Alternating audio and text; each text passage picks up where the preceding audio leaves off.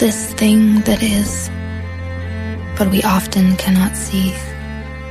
Too close for us to see the magnitude, the glory of this structure.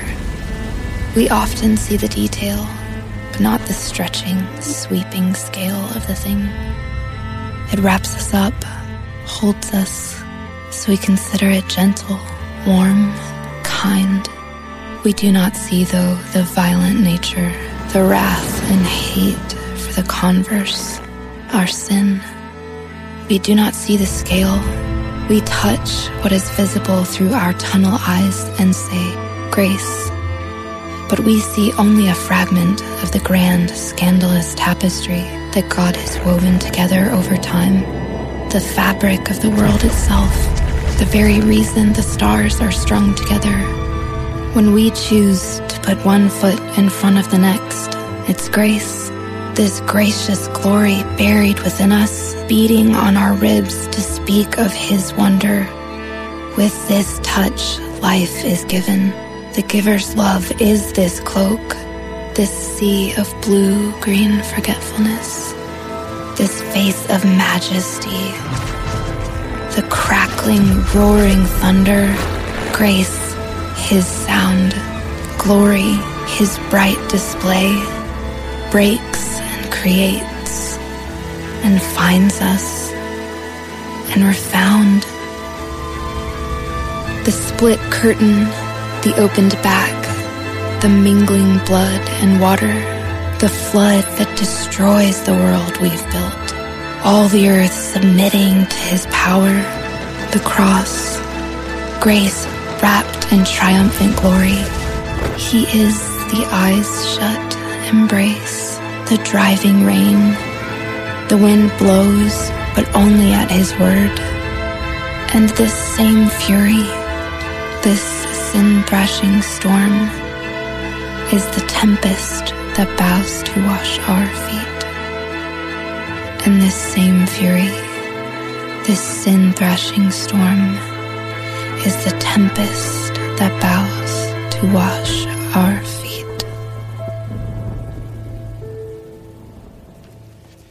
Is the tempest that bows to wash our feet. Amazing grace. About a year ago, I heard a message by Bill Hybels at Willow Creek on grace, and it was so powerful in my life. And the more I thought about it, the more I thought, you know what? This is a message that we all need to hear. This is truth that we all need to hear. So I've adapted it for us here this morning. And I want you to take out this sheet that says, that has the song Amazing Grace on it. And, and on one side, there's some blanks that we're going to fill in. And on the other side are the notes. Um, Again, if, if there is a, a family member who's old enough to write, I think it would be great for them to, to follow along with us here. This is the song Amazing Grace. It was written in 1779. You can see that right there on the top left of the song sheet. And then there's a blank space on the other side, on the right hand side at the top. I would like you to put your name there. I would like you to put your formal name there. So I would put David Keith Anderson. So put your formal name there. Write it so that you can read it if you can. put your formal name there. And then if you look down on that next section there, the first lines of notes, I'd like you to number those verses. Uh, the verse 1 starts out amazing grace. Put a 1 in front of that line. Twas grace that taught my heart. Put a 2 in front of that line. And then finally, when we've been there, put a 3 in front of that line. And keep your pen ready because I'm going to ask you to underline things and, and think about things and fill in blanks as we go through. Now, you can see it was written by John Newton in 1779. 237 years ago, this song was written, and it continues to be popular in our culture today. I would guess that Amazing Grace is sung hundreds of thousands, if not millions of times, all over the world every year in every language. And it continues to be a popular song. Joan Baez sang it at Woodstock 1969. Uh, Elvis sang it in Vegas. Willie Nelson sang it at the Grand Ole Opry, and Johnny Cash sang it in prisons all over the United States. This song crosses every chasm of every kind, and yet it only contains five notes. The melody line only contains five notes, and it is equally compelling when played by a full orchestra or by a single instrument, such as a violin or a bagpipe. Most that uh, make the most make the observation when analyzing the lyrics of this song about its contrasting poetic language to its common street talk. So look at verse 3 right there, and I want you to look at these words. When we've been there, I want you to underline the next phrase 10,000 years. When we've been there 10,000 years. Listen to the poetry here. When we've been there 10,000 years, bright shining as the sun. Now, underline the next three words now. We've no less days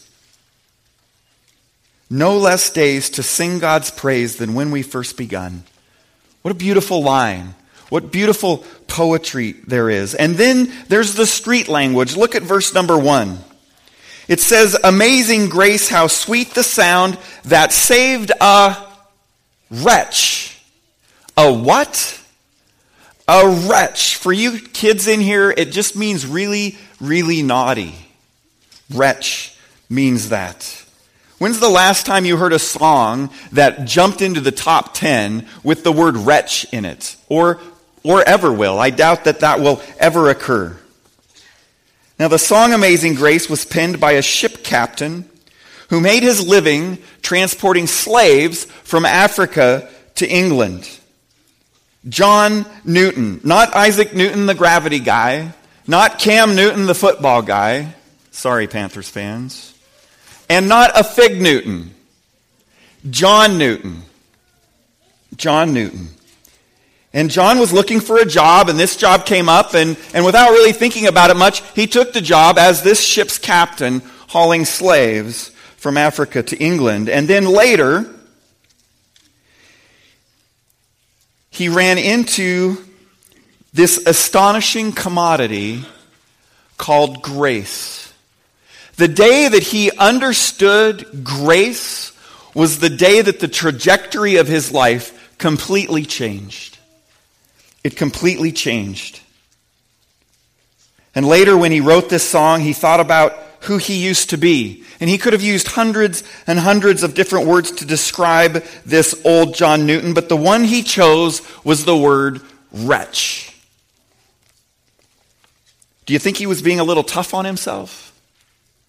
A woman's profile on Twitter some time ago described herself as the wretch the, they wrote the song about. Yikes. I bet there's a backstory to her life, and I don't really want to know it. Do, do any of you ever think of yourselves as a wretch? I mean, honestly, um, wretches, we see wretches on the evening news. Wretches are rapists and child molesters and murderers and bombers and terrorists. We don't think of ourselves as wretches. That doesn't really fit us.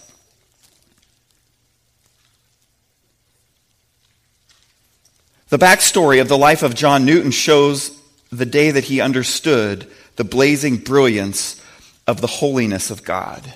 The moment he contemplated for the very first time that the God of the universe that he was exploring was, get this, perfect, spotless, nothing wrong with the God of the universe. Totally righteous, absolutely perfect in every regard. And the more Newton thought about how perfect God was, the more he thought about himself in comparison. Well, honestly, in comparison to a perfect, righteous, all knowing God. John Newton was down about here, and he describes himself as a wretch. Now, please hear this. He's not beating himself up. Don't think that for a moment. He was just benchmarking himself instead of against his peers, against a perfect and righteous and holy God. It knocked him off of his self righteous perch, in fact, and he saw himself for who he really was. When he saw the holiness of God for the first time, it kind of blew his mind. It blew his mind. And that's the power of benchmarking. That's the force of grace. Now, I had a mind blowing experience of my own one time, a little benchmarking on the basketball court, we shall say. You know, when I was in high school, I was pretty good at basketball.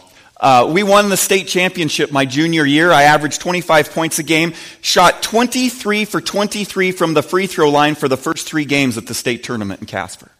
I was pretty good. And I thought I was pretty good. In fact, I got to thinking, you know, after that season, man, maybe I could play for the University of Wyoming. And maybe then I could go on to play in the NBA. I mean, really, I'm, I'm pretty good. Well, none of that ever happened. I, I didn't really get the chance to do that. But, but when, when I was living here, about, about the year 2000, I'm not exactly sure the time frame on this, but the year 2000, um, somebody close to me came up to me and asked me if I would play on the basketball team, the county basketball team that was going to play against the Harlem Ambassadors. Now, I know that they're coming again, and actually somebody called and asked me if I would play again. Hmm. Having benchmarked myself. Um, so, anyway, um, I, am on this team, and we're playing, and before we play the game, one of the Harlem ambassadors, like, lays down the rules. You know, he's like, here's what you can do and here's what you can't do. And one of the things that he said that we couldn't do or that we, well, he said, don't do this. He said, if you ever see us go up for a dunk, just, just let us go. Stay out of our way, essentially, is what he said. Now, most of you that know me know that I'm a competitive person. And having this view in my own mind of how good of a basketball player I am, this guy, I don't remember who it was that was Curly, I suppose. No, they didn't have names on their team like that. But he's on a fast break, and I'm on his tail. And I know he's going to go up and he's going to dunk it. And I know I'm going to go up and I'm going to swat that ball out of his hands into the seats. Didn't happen. In fact, today, in today's culture, they call it getting posterized. Yeah, that happened to me. He annihilated me. I ended up on the floor. He could have ended up on the floor. And, and I got all kinds of nasty, dirty looks and reprimand from the Harlem ambassadors because they're like, What are you doing? You are, a, and I'm even older today, you are an old man. So here's what happened. Here, here's, as I think of myself and I think of these visions of the NBA, right? Um, these Harlem ambassadors are Harlem ambassadors because they couldn't cut it in the NBA. Right? They would be earning millions of dollars if they could, but instead, they are less than the NBA. So these guys aren't the NBA. In fact, I think if they played the worst NBA team, they would probably lose every time. And then you think about the worst NBA teams. I think probably the Denver Nuggets are one of them. If they were to play the best NBA team, like the Golden State Warriors or the San Antonio Spurs, I bet out of 25 they'd be lucky to win one time. I mean, it's being benchmarked. And, and the, the question that, that I have for us this morning is have you benchmarked yourself before a holy, righteous God?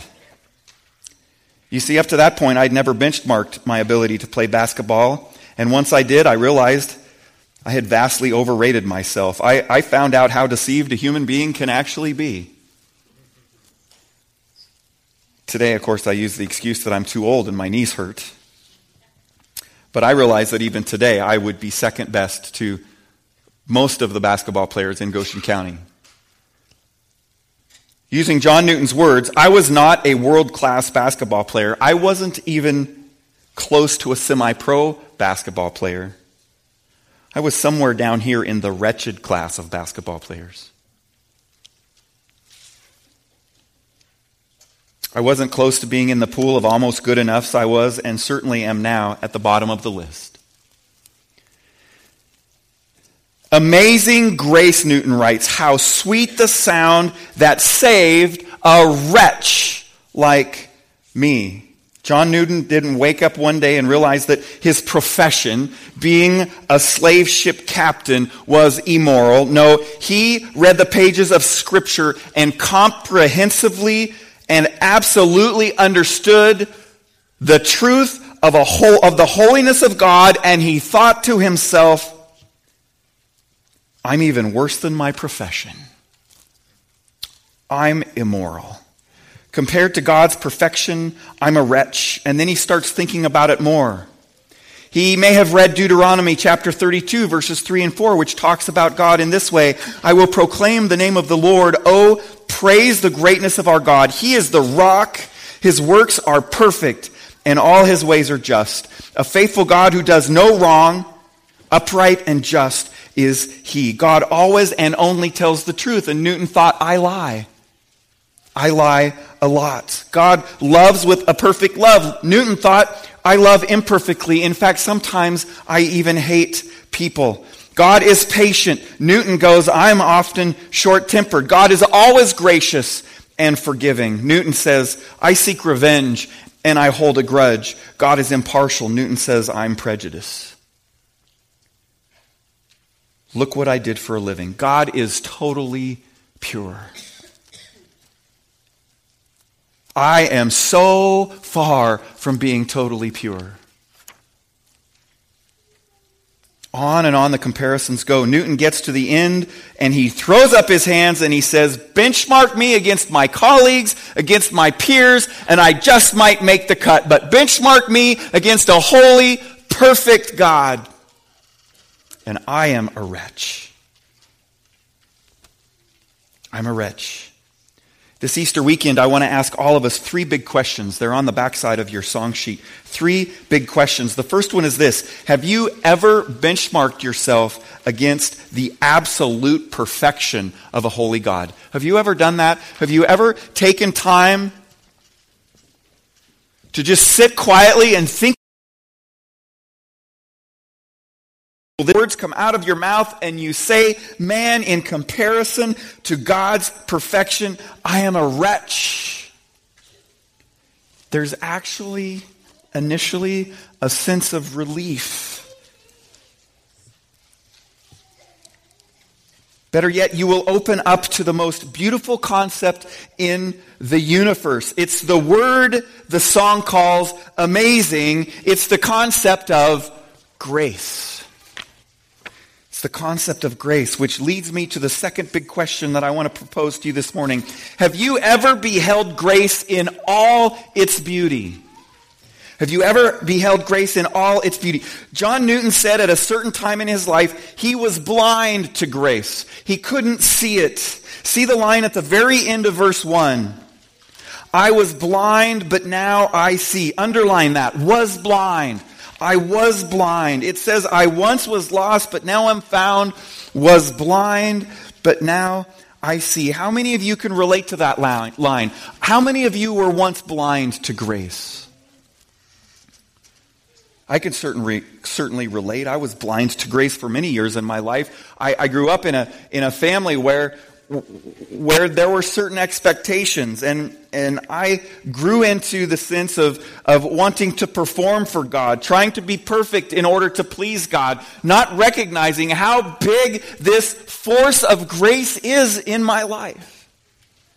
And the day that I recognized it was a day that God just just moved me. It was it, it, it, when when you first get a glimpse of grace, it's like peering over the edge of the Grand Canyon for the first time and you see how in, you see pictures of it but when you finally experience it and you peek over and you see how incredibly vast and great the Grand Canyon is, it almost takes your breath away. That's what grace does. When you first experience it and you recognize the force of it in your life. Millions of people today are blind to grace. Perhaps many in this auditorium this morning are blind to grace. If you give me your attention for the next few minutes this morning, with the help of the Holy Spirit, I pray that you might behold grace in all of its beauty, maybe even for the first time this morning. In fact, you might even say, I just can't believe it. I, I can't believe that it's real. It, it, against, it, it goes against the competitive production and justification bones in my body. I hope you can see it in the next few minutes. All right, here we go. All right, you prepare your taxes, you sign your forms, you write out your check, and as you take the envelope to the mailbox, you smile and say quietly to yourself, No one's ever going to know. This can be agonizing. For self righteous people, it can be terrifying, but you know, once you do it, there is a kind of liberation that occurs when you lay down all of that and you recognize that you are, in fact, a wretch in comparison to God. It's like, it's like if you ever tell a lie. You, you tell somebody a lie, and then that you, you think about that all day long, and you think about that all night long, and it just eats at you and eats at you and eats at you and eats at you. And observe. Hold that thought. Same scenario, round two. Same situation, tax fraud, same audit, same conviction, same sentence, three years. But for some reason, the judge says that if you serve the first two years of your sentence, then I will let you go free that third year. We'll put a GPS locating device on your ankle and you can live with your family. That is called mercy. That is called mercy. And mercy is this getting less than you deserve, catching a break. It's, it's getting less than you deserve. Now hold that thought. Scenario number three tax fraud, same crime, same audit, same conviction, same sentence, three years. But this time, the judge walks across the street with you as you head to the county jail to turn yourself in. And you're about to walk into that cell, and he turns to you, this judge, and he says, You know what? I think the world of you. Now, because I took a vow to uphold the law, I can't just cancel your sentence. But what I can do is this, and you watch as he slips past you into the jail cell and he pulls the door around and locks it on himself. And then, just so that you understand him, he repeats again and he says, I think the world of you. And from inside the jail cell, he says, I can serve this sentence on your behalf and I can set you free. And at that moment, for the first time, the scales fall off of your eyes and you behold the force of grace which is receiving a gift that you don't deserve. Grace is receiving a wonderful gift that you don't deserve. So, so you blink, you pinch yourself to make sure that you're not dreaming. And you gasp like you did when you first saw the Grand Canyon for the first time. And you start think, saying things and thinking things like, this is too good to be true.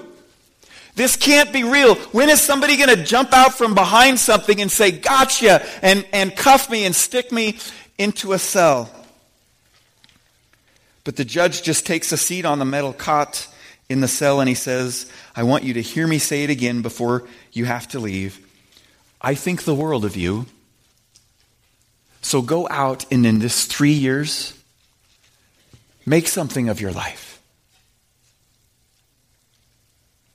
do something terrific for the next three years, and you stumble out of that jailhouse to the bright light of day, and you hold your head, you just hold your head saying, This is amazing.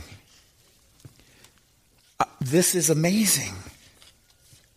I should be in that jail cell. This is amazing.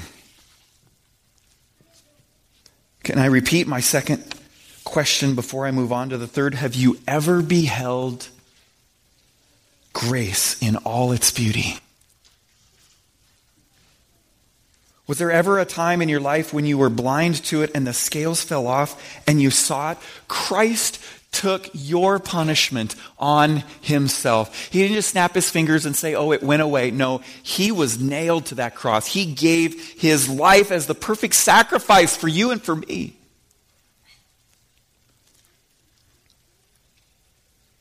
because he thinks the world of you.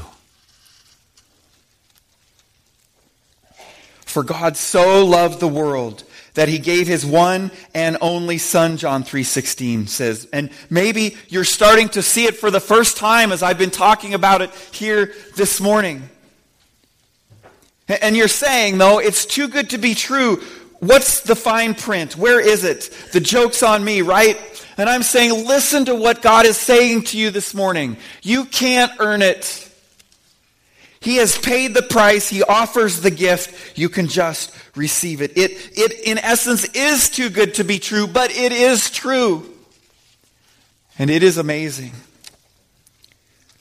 It's possible that you're here today and for the very first time, this has clicked. Maybe you've been attending church for 20 years. Maybe you've been attending Easter services for 30 years and you've never heard it explained this way. You've never really truly understood it. The force of grace has never hit you like it has this morning. The blinders have come off.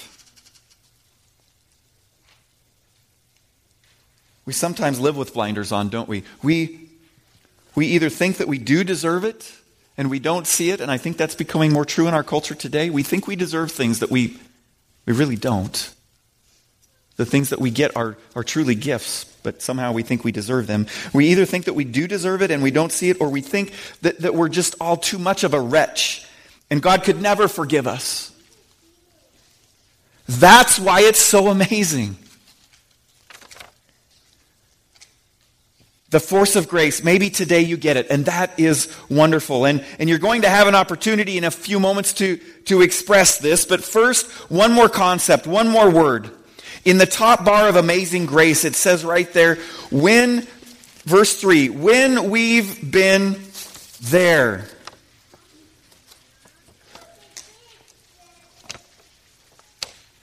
Are you totally sure this Easter about there? And isn't it amazing that, that John Newton uses the word there and we all, all know exactly what there is that he's talking about?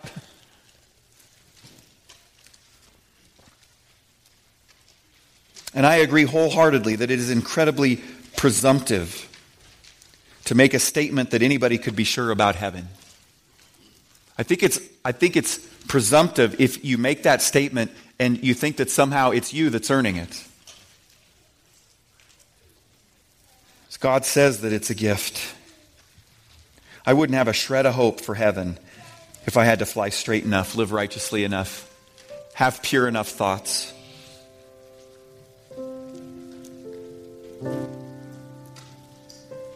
I am, by my own admission, I am a wretch. I've got too much ground to make up, and I could never meet the perfection standard of God. I can't earn it. And what's the definition of grace again? it's receiving a wonderful gift that we don't deserve.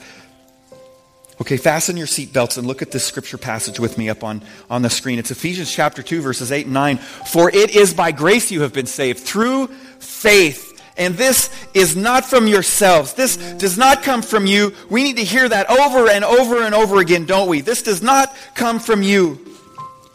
It is the gift of God, not of our earning or striving by our bootstraps. It's not by us cleaning up our act, not by works, so that no one can boast. This passage and others in the Bible are what moved John Newton to write this most famous, enduring song in the world. This passage and others like it move millions of Christ followers to tears when they sing Amazing Grace at a church or at a funeral or in the car at night. Bible says that oftentimes people will tell him that they aren't sure that they're saved and they'll ask him how can how can i know? How can i know? And he said sometimes when if he doesn't have a lot of time he will ask them one question and it will be this. He will ask them do you cry when you sing amazing grace? And, and they'll look at him and go what? He says well it's a pretty good test because if you've experienced the knowledge of your wretchedness and you know you can't fix it. And if you know the definition of grace, that it's receiving a wonderful gift that you don't deserve, and you have received Christ into your life, and He has made heaven available to you in this whole package, and when you sing Amazing Grace, It stirs you, it triggers emotions. And if that hasn't happened to you, you might be a really good guy and a really good gal, but you just might still be blind to grace. Because once you see it and experience it, it is different. In just a moment, again, we're going to stand and we're going to sing that song. But I've got three minutes and three more little assignments I want to give you. So get your pens, take this out once again to the song side. I want you to go to the word wretch one more time. It's in the first verse on the second bar.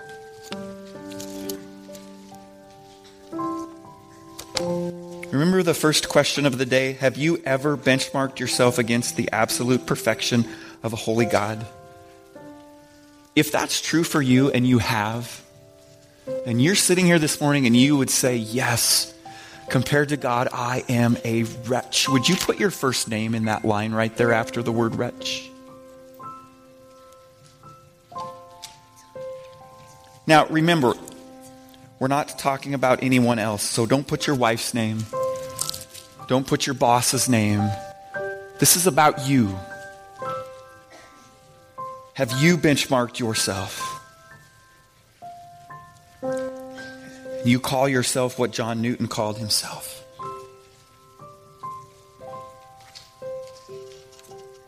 And frankly, if, if you say, as you look at your life and you say that you have benchmarked yourself and you would say, I'm not a wretch, then don't put anything there. If that doesn't fit you, but for the rest of us that have benchmarked ourselves and like John Newton, we realize we are a wretch, then put your first name in that line. Now go to the last six words of the first verse. Was blind, but now I see. Remember the second big question? Have you ever beheld grace in all its beauty? Have you ever had have you ever had your prison cell occupied by him? He is serving your sentence. Jesus has set you free. That's grace. He serves you.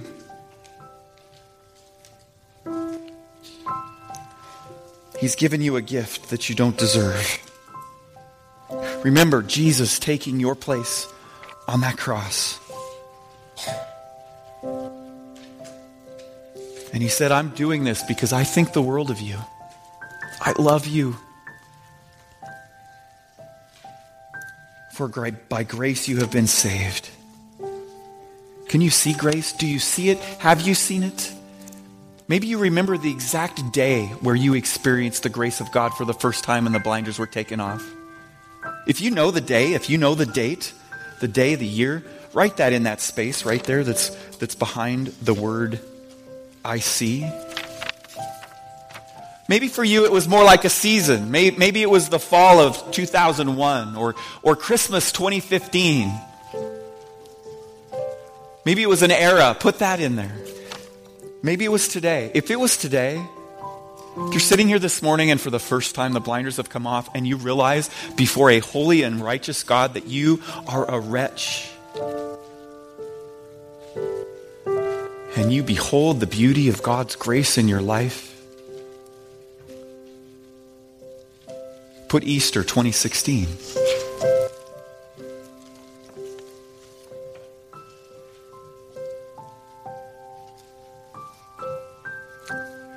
Then there's one last line to deal with. That last verse, four words in, when we've been there. When we've been there. Here's the third question Are you totally sure about there? You winding up in heaven, remember, we agreed that no one should be totally sure about heaven if you're thinking it has something to do with you and your efforts. That you can earn because you can't earn it. We've learned that it is a gift. It's a gift of God. It's a gift of His grace. And it just goes to people who surrender their life to Jesus based on His sacrifice as our Messiah. So on that little line after, when we've been there, would you simply write, if this is true for you, a gift?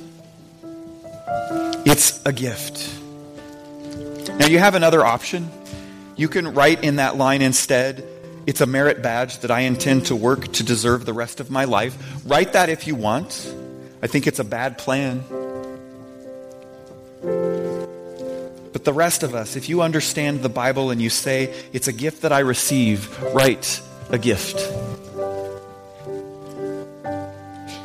Now, have you all done that? Is everybody finished with our little project this morning? If you are, I would ask that you would stand to your feet right now because in just a moment we're going to sing this great song, Amazing Grace. So please stand. Now, many of you heard this message, this resurrection Sunday, and it just underscores what you've always believed and what you always have known how great and incredible the grace of God is. And if that's true for you here this morning, celebrate it. Continue to celebrate it. The concept of amazing grace. Do you remember that old management guru, Peter Drucker? Peter Drucker, in the later years of his life, um, became a Christian, gave his life to Jesus Christ, and was asked, why? Why at this time, at this age in, in your life, would you surrender your life to Jesus Christ? And he said this When you understand grace, why wouldn't you? When you understand grace, why wouldn't you? Receive it anew every day from God. Revel in it, celebrate it. Let God's grace transform you into a gracious person. As Christians, we should be the most gracious people on the planet, always thinking of others as ourselves. We should be stirred and transformed by this grace. The people that you work with. Think of the people that you really don't like to be around. You know, honestly, an unloving person is a person who hasn't experienced true love.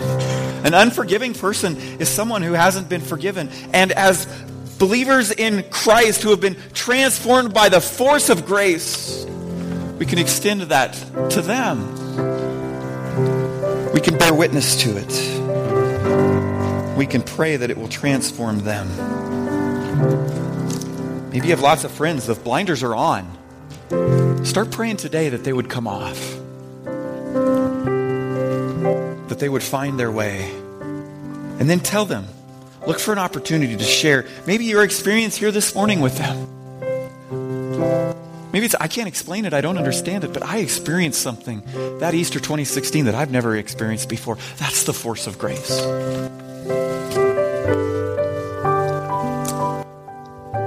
Now, some of you have seen grace and experienced it for the very first time today. And I don't know. Maybe you all have experienced it before, but maybe there's someone here who hasn't. And you know what? If you put Easter 2016 on that line that was blind, but now I see, could you just raise your song sheet in the air? Don't be afraid. Just raise it in the air. Did anybody experience it for the first time this morning? Prayer is that that you have been reminded this morning as we celebrate Easter the incredible force of God's grace. Let's sing that song. Amazing Grace.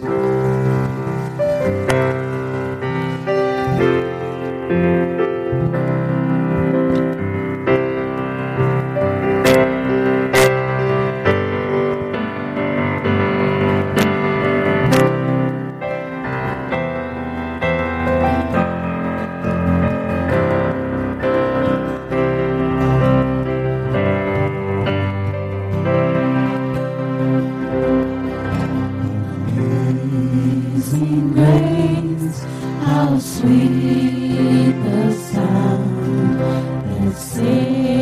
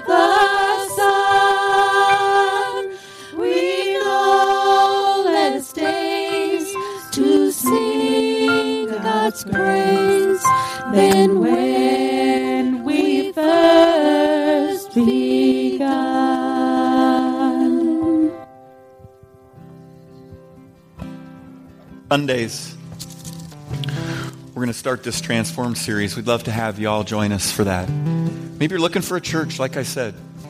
Come check us out in Lingle. Um, it's 10 miles, it's 10 minutes. Um, make sure that you hit the Transform table on your way out. There's the camp table, um, there's general information table. Uh, before we sing this last song, I would like to, to pray for us here this morning. Let's pray. God, you are a God of amazing grace. And Father, your Spirit is here, and I pray, is filling us with the beauty of this incredible gift that you offer us. And Father, we're so glad that your system isn't built on justice because if it was, we'd all be lost. We, we would have gotten what we deserved, and, and, and it would be terrible. Lord, we know we, we need more than a break like mercy. We need a wonderful gift that we don't deserve, which you gave us in Christ Jesus. We are forever grateful people who prayed in Jesus' resurrection name on this Sunday. Amen. Amen. Let's sing this last song together.